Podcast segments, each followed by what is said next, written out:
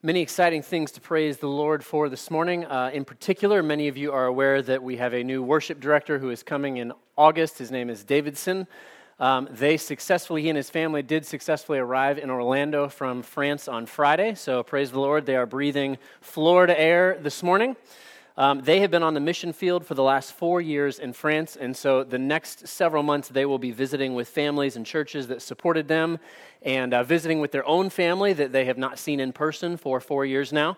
Um, but they will be coming on, and he will be coming on staff to lead worship and help direct uh, our discipleship ministry here August 1st. But we just want to give the Lord praise that they got here safely. And uh, of particular note for them, you can be praying for them as you may or may not be aware. It is a challenging time to buy a home. And so they need to buy a house here somewhere in Palm Bay. And so just be praying for them that the Lord would lead them to just exactly the right home in just the right time. This morning, uh, if you have your Bible, you can flip to the Old Testament, to the book of 1 Samuel. We're heading back to 1 Samuel, and we'll be in chapter 3 this morning. Uh, last Sunday, we started a new series that will take us through the summer months. And at the beginning of last week's sermon, I kicked us off with 1 Samuel chapter 8, one verse in 1 Samuel chapter 8. And I'd like to read that to you this morning to again give us a picture of where this book of the Bible and where this series is going to take us. The Bible says this right off the bat But the people refused to listen to Samuel. No, they said. We want a king over us. Then we will be like all the other nations, with a king to lead us and go out before us and fight our battles. Let the foolishness of those words sink into your heart again this morning. This is really what's going on in the book of 1 Samuel. And I would say to you all this morning, not just for those in the Old Testament, but for us today, if you want to destroy your life, then follow this way of thinking and reject Jesus as your king. If you want to break down a family, then follow this decision regarding who is king of your family. If you want to dismantle a church, then follow this same line of thinking about who is king of the church. And if you want to destroy a nation, then teach them that Jesus is not the king. This is what this book is going to refresh us with. See, this whole book is about God's people. Not just the masses, but God's people rejecting their heavenly king because they thought what they actually needed was an earthly king. But the reality is, is they already had the greatest king of all time, God Himself.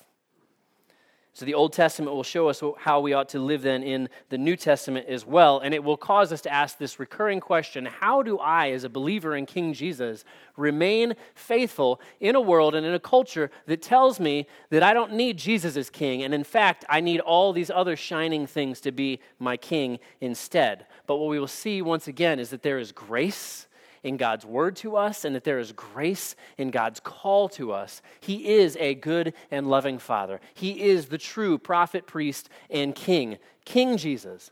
And so let's look to him this morning. I'm going to read, like I did last week, the entire chapter. So this is 1 Samuel chapter 3, verses 1 through 21, and it's going to take us through a story of a young boy now named Samuel.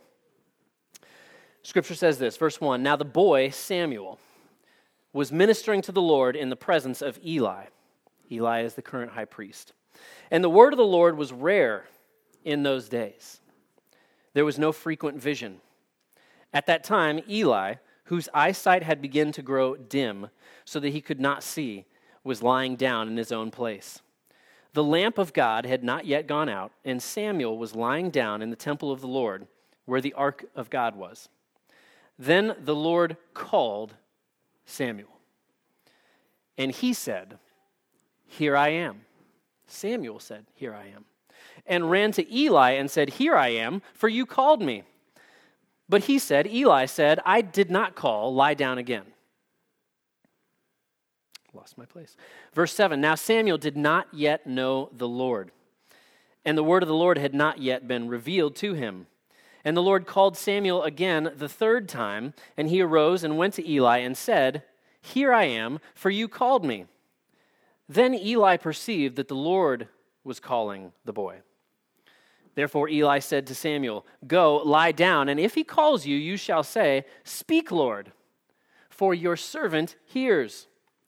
So Samuel went and lay down in his place. And the Lord came and stood, calling as at other times, Samuel, Samuel. And Samuel said, Speak, for your servant hears. Then the Lord said to Samuel, Behold, I am about to do a thing in Israel, at which the two ears of everyone who hears it will tingle. And on that day I will fulfill against Eli all that I have spoken concerning his house from beginning to end. And I declare to him that I am about to punish his house forever for the iniquity that he knew, because his sons were blaspheming God. And he did not restrain them. Therefore, I swear to the house of Eli that the iniquity of Eli's house shall not be atoned for by sacrifice or offerings forever. Samuel lay until morning. Then he opened the doors of the house of the Lord, and Samuel was afraid to tell the vision to Eli. Small wonder. Verse 16 But Eli called Samuel and said, Samuel, my son. And he said, Here I am. And Eli said, What was it that he told you? Do not hide it from me. May God do so to you, and more also, if you hide anything from me of all that he told you. So Samuel told him everything and hid nothing from him. And he said, It is the Lord. Let him do what seems good to him. And Samuel grew, and the Lord was with him, and let none of his words fall to the ground. And all Israel, from Dan to Beersheba, knew that Samuel was established as a prophet of the Lord. And the Lord appeared again at Shiloh, for the Lord revealed himself to Samuel at Shiloh by the word of the Lord. Let's take a moment and let's pray together. Heavenly Father, we thank you for your word. We thank you for the scripture, your holy and inerrant word, and we submit ourselves to you and to your word this morning. We thank you that there is salvation, that there is hope, that there is life, that there is strength in you and in you alone, King Jesus. And so we worship you this morning, even as we hear from your word. Give us ears to hear, we pray, Father. In Jesus' name, amen. Four ways this morning that our gracious King invites us to follow him. Number one, this may be incredibly obvious, but the Bible is true when it says, number one, listen to the word of God. Listen to the word of God. We see this most clearly maybe in just verse 1, where there's an interesting statement. Look again at verse 1. Now the boy Samuel was ministering to the Lord in the presence of Eli, and the word of the Lord was rare in those days. There was no frequent vision. The word of the Lord was rare. From Old Testament to New Testament, what we see throughout Scripture is the unfolding story of redemption. One story of God's redemption. And the normal way in which God spoke his word in the Old Testament to his people was through prophets, one of whom is Samuel, who is already even just a, boy, maybe a teenager. And in many ways, historically, Samuel is sort of the father of all of the prophets in the scripture. And the word of the prophets, obviously, were written down, and they make up a substantial part of the Old Testament that is a part of the whole of the word of God. Listen to this word from Proverbs. We began this morning with Proverbs. Here is a profound verse Proverbs 29 18. Where there is no prophetic vision, the people cast off restraint. But blessed is he who keeps the law we need to hear, listen to the Word of God. Elsewhere in Scripture, it says, Do not merely listen to the Word, do what it says. So, why is it that here in this moment it says that God was silent? Why was God silent in those days? Because God was bringing judgment and justice on his people, Israel, for their rebellion against him. We see this directly in 1 Samuel chapter 7, verse 3. Samuel said to all the house of Israel, If you are returning to the Lord with all your heart, then put away the foreign gods and the Ashtaroth from among you, and direct your heart to the Lord and serve him only. And he will deliver you out of the hand of the Philistines. Graduates, all of us this morning, what you see in your culture today is a direct result of refusing to listen, to live, and to learn the Word of God and to choose instead to worship the gods of this world. They are temporary and they will fail. This is not a new story, it is a recurring story in every generation. There's another prophet. His name is Amos. And in Amos chapter 8, he writes this Behold, the days are coming, declares the Lord God, when I will send a famine on the land. No food, a famine. Not a famine of bread, nor a thirst for water but of hearing the words of the Lord. What does that mean? That means just like then, today, people are starving not because there is a lack of food, but because there is a lack of appetite for the Word of God. We are starving not because God's Word is rare anymore, but because our desire for it is lacking. The Lord reveals Himself by His words. And so, here in this moment for Samuel, this is a moment of good news. Yahweh, God, is breaking his silence. A new era is beginning, and the word of God is breaking through.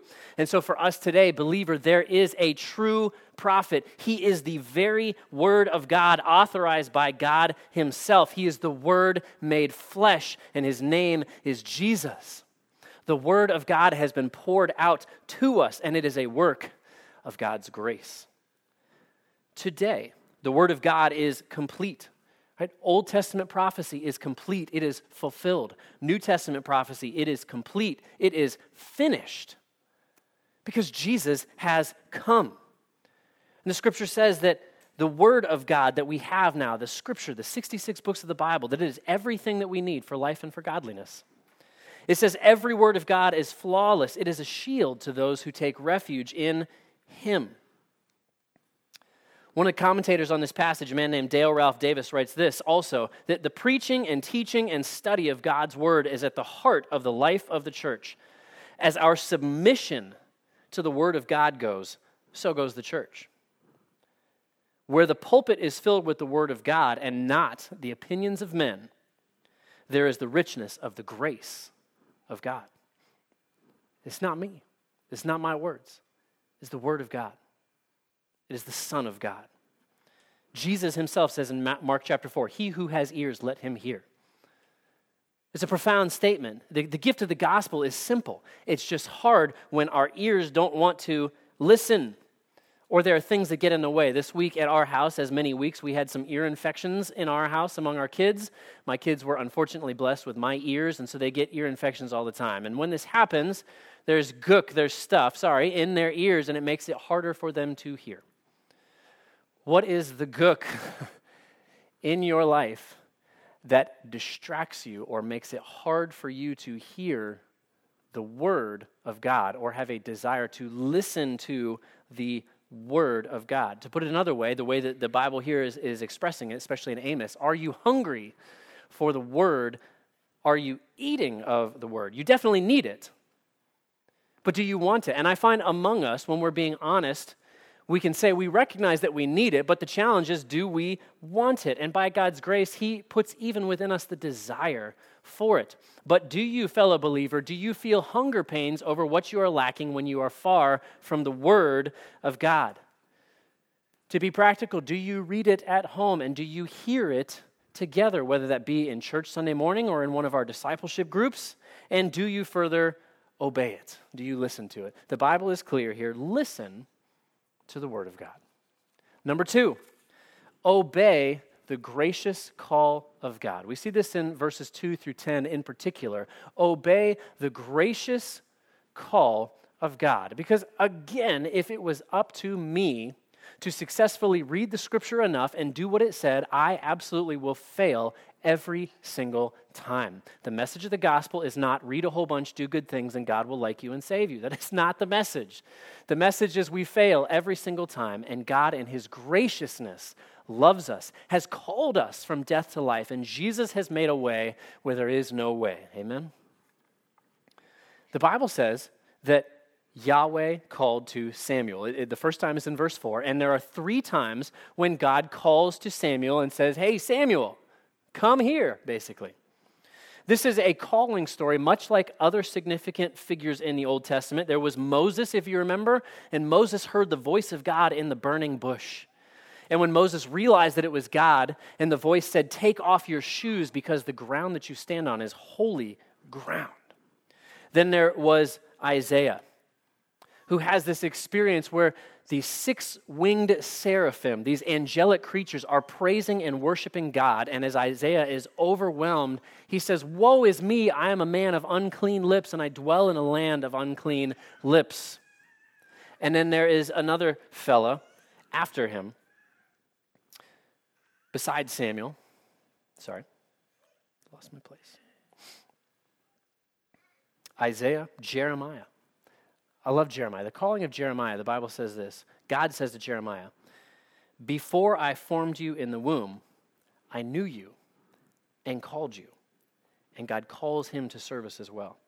God is lovingly calling Samuel here, who's still a child, and he's saying to follow him and to serve him. And what's interesting is Samuel is initially very clearly confused, and he logically assumes it must be Eli, the high priest, who is calling him at night, saying, Come here.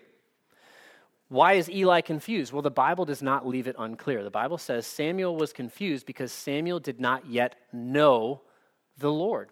He was not yet a believer and he had not yet been called into serving him. And what this should encourage us is this there is no doubt here that despite Samuel's confusion, that God's grace is going to succeed.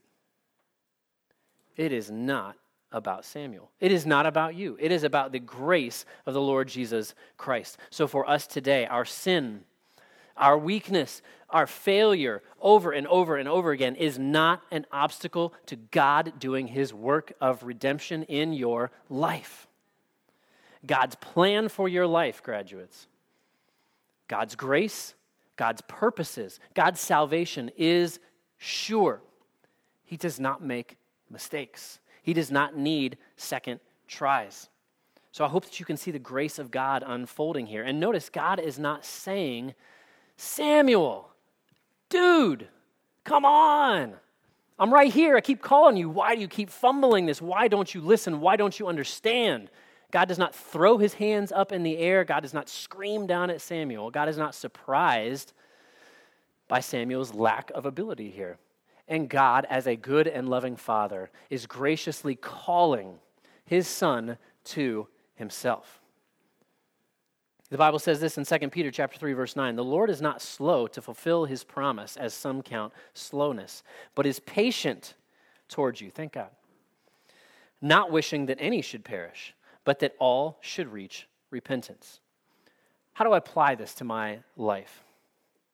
Commentator Dale Ralph Davis says this Once we see what Scripture reveals about God, we usually will see how it applies to us. That's an interesting way uh, of thinking. Before we ask the Bible to tell us about ourselves, we should always start with what is the Bible telling me about God? And that will inform us who we are, what we are called to do.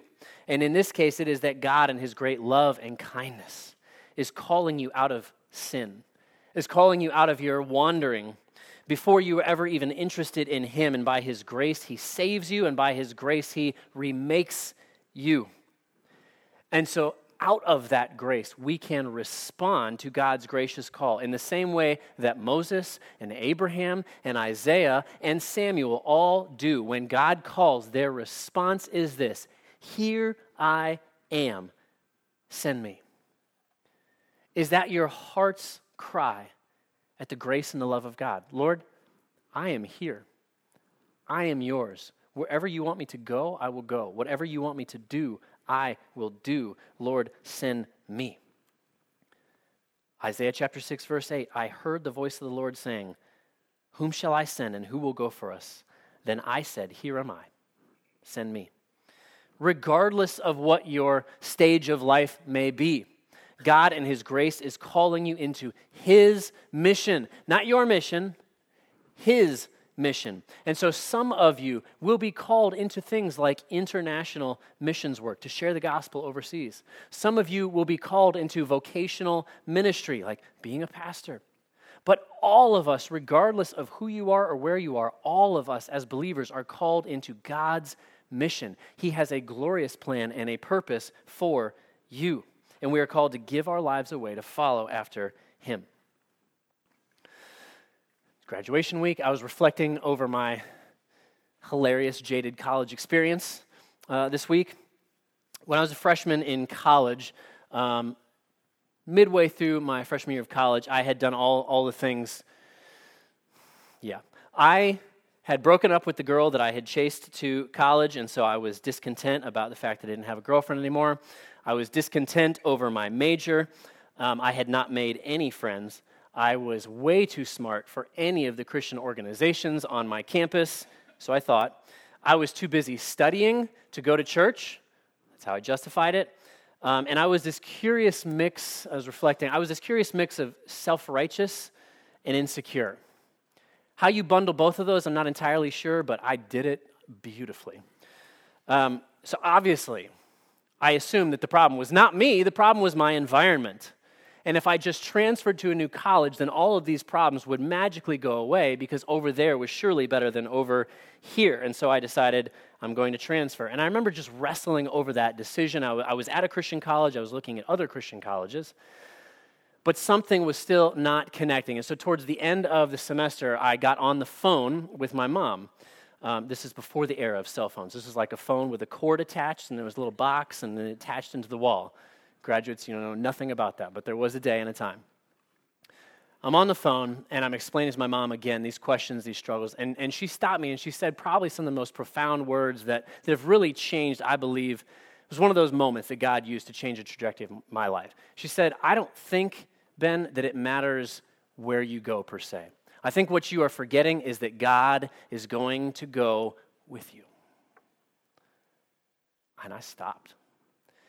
And I believe that what the Lord added in that conversation over the next few days, uh, times of prayer, was this secondary question from the Lord Are you going to go with me? Changed everything. God is so good. He absolutely moved me and changed me. And things, things did not magically change overnight, but I would tell you that that was a watershed, Ebenezer moment in my life where God began to change and to call me in a fresh way. I was a believer, but I was immature, and God was working in me and, and through me. Samuel responds. When God calls in grace, Samuel responds. And I love what Samuel says, and I hope that this is our heart. Speak, Lord, for your servant hears.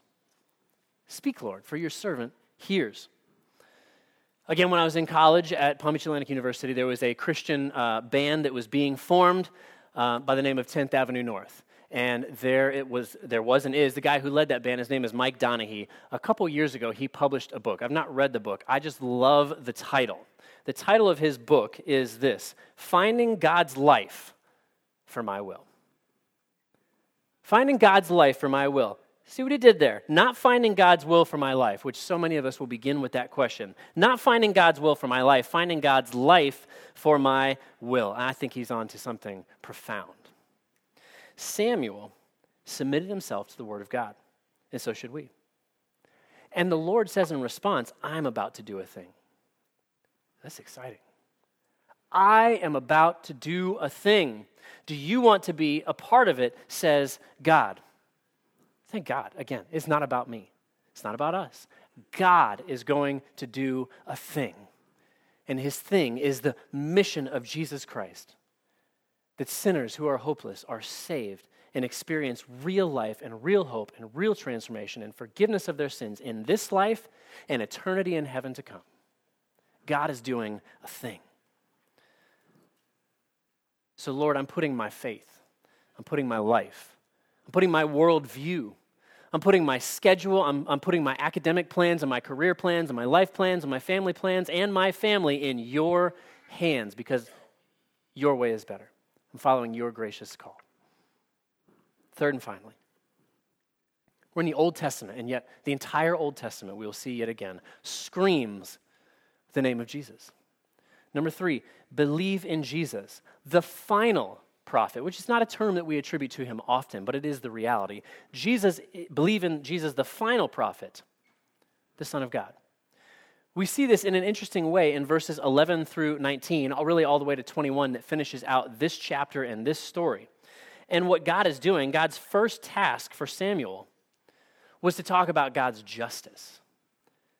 Samuel, here's your first job. I want you to talk to people about my justice.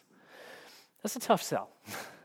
this is a kid who God has given the responsibility to share a message of judgment. And, and Samuel's call should remind us of the burden and the challenge of speaking the truth in love that we as believers are called to do as well. We are not prophets, but we are called in the world to speak the word of God.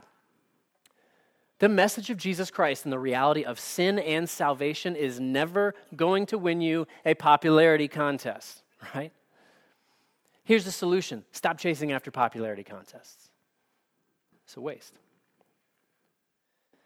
Judgment is not only for Eli here, though. This passage says explicitly Eli and his sons and his entire family line are going to experience judgment for their wickedness, which we looked at extensively last week. But it also points us forward to the reality that judgment is for everyone who is a sinner.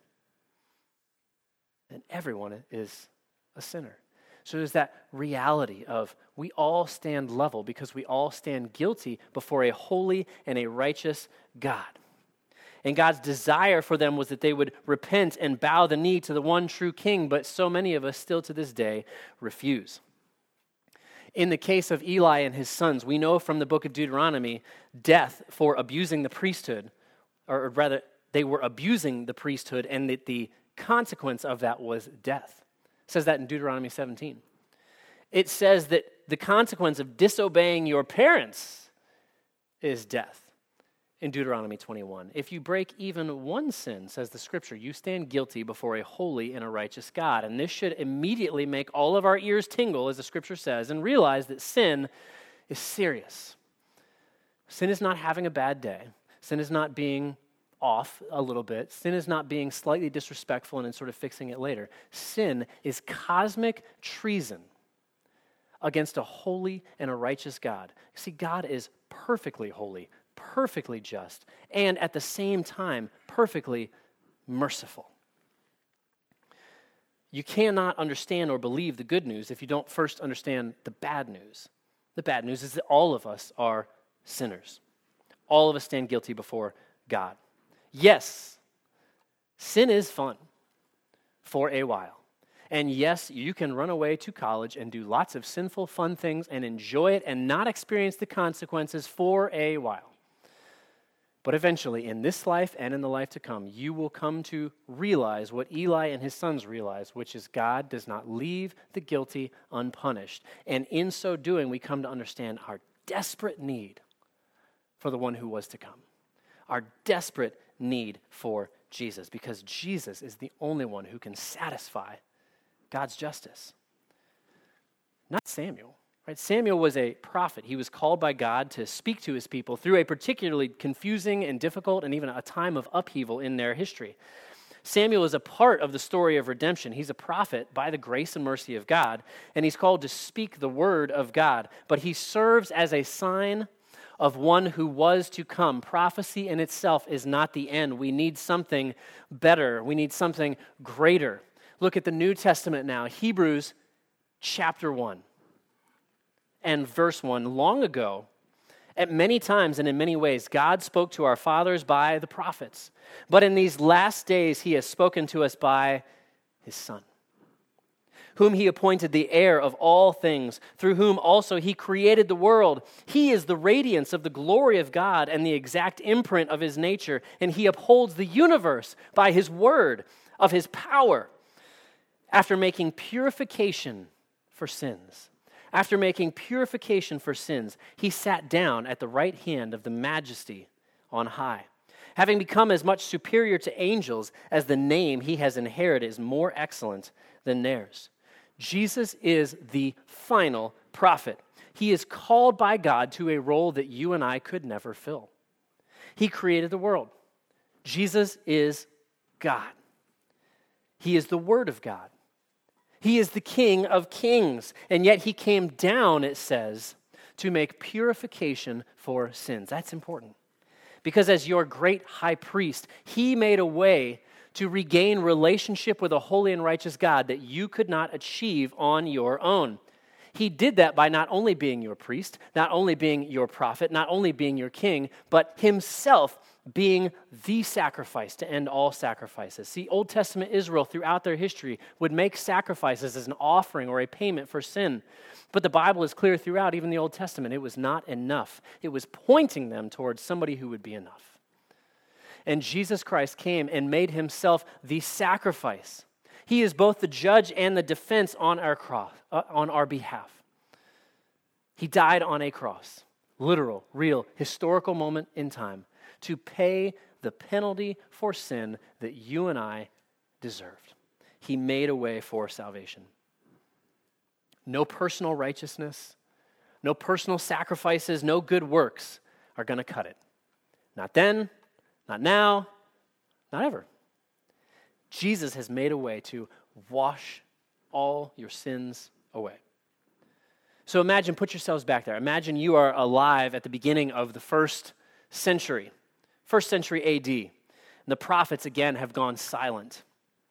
The word of the, of the Lord had been rare for almost 400 years. This is the time between the Old Testament being ended and the New Testament beginning. But then all of a sudden there's a commotion in Israel, and the prophets and the priests and the kings that are there are having conversations because there's a baby that's been born in a town that has been prophesied called Bethlehem and the baby grows up to be a man, and this man begins to preach with authority like they've never heard, and this man begins to do miracles in front of them that they can't explain. And this man literally raises the dead to life and tells you that he will do the same for his people. He doesn't come to simply speak the word of God, he is the word of God. John chapter 1. And the word became flesh and dwelt among us, and we have seen his glory. Glory as of the only Son from the Father, full of grace and truth. For from his fullness we have all received grace upon grace. For the law was given through Moses, grace and truth came through Jesus Christ. No one has ever seen God, the only God who is at the Father's side. He has made him known. John chapter 1 goes on to say, He came to his own, and his own people did not receive him. Just like the people of Samuel's day, just like the people of our day, many rejected him. He came to his own, and his own people did not receive him. But to all who did receive him, who believed in his name, he gave the right to become children of God. Hear and believe. Hear and believe in God's Son. Ask him to be your Savior if you never have. And if He is your Savior, let this be a day of refreshment to remember, Lord Jesus, what I need is you. There's so many things in my heart and in my life that I feel that tug towards, but what I need is you. You are the Word of God. You are the great, the final prophet. It's your word that I need. You are the final high priest. You have made a way to relationship eternally with God, and you are king. What it means to be a Christian is to say, I take myself off the throne of my life and I put you, Lord Jesus, in that position. I am tired of messing it up. I got to go to two high school graduations this week. I got to watch my precious five year old graduate from preschool yesterday. Guess which one I cried more at? Just a special time. But my, my heart for all of us as, as graduates and all of us in life, our church, our family, is that you would know that there is truth. It comes from the Word of God. And that you would feel a deep hunger in your soul until you come to that place where you listen to God. And that you would find satisfaction in Him, in knowing Him, and in having a personal relationship with Jesus Christ, the Son of God, the Savior of sinners that you would listen, and that you would follow this gracious call of the Lord to salvation and to service, to, to faith and to following. That you discover, that you would know that there is life and there's life abundant in Jesus. Amen. Let's take a moment. Let's pray together.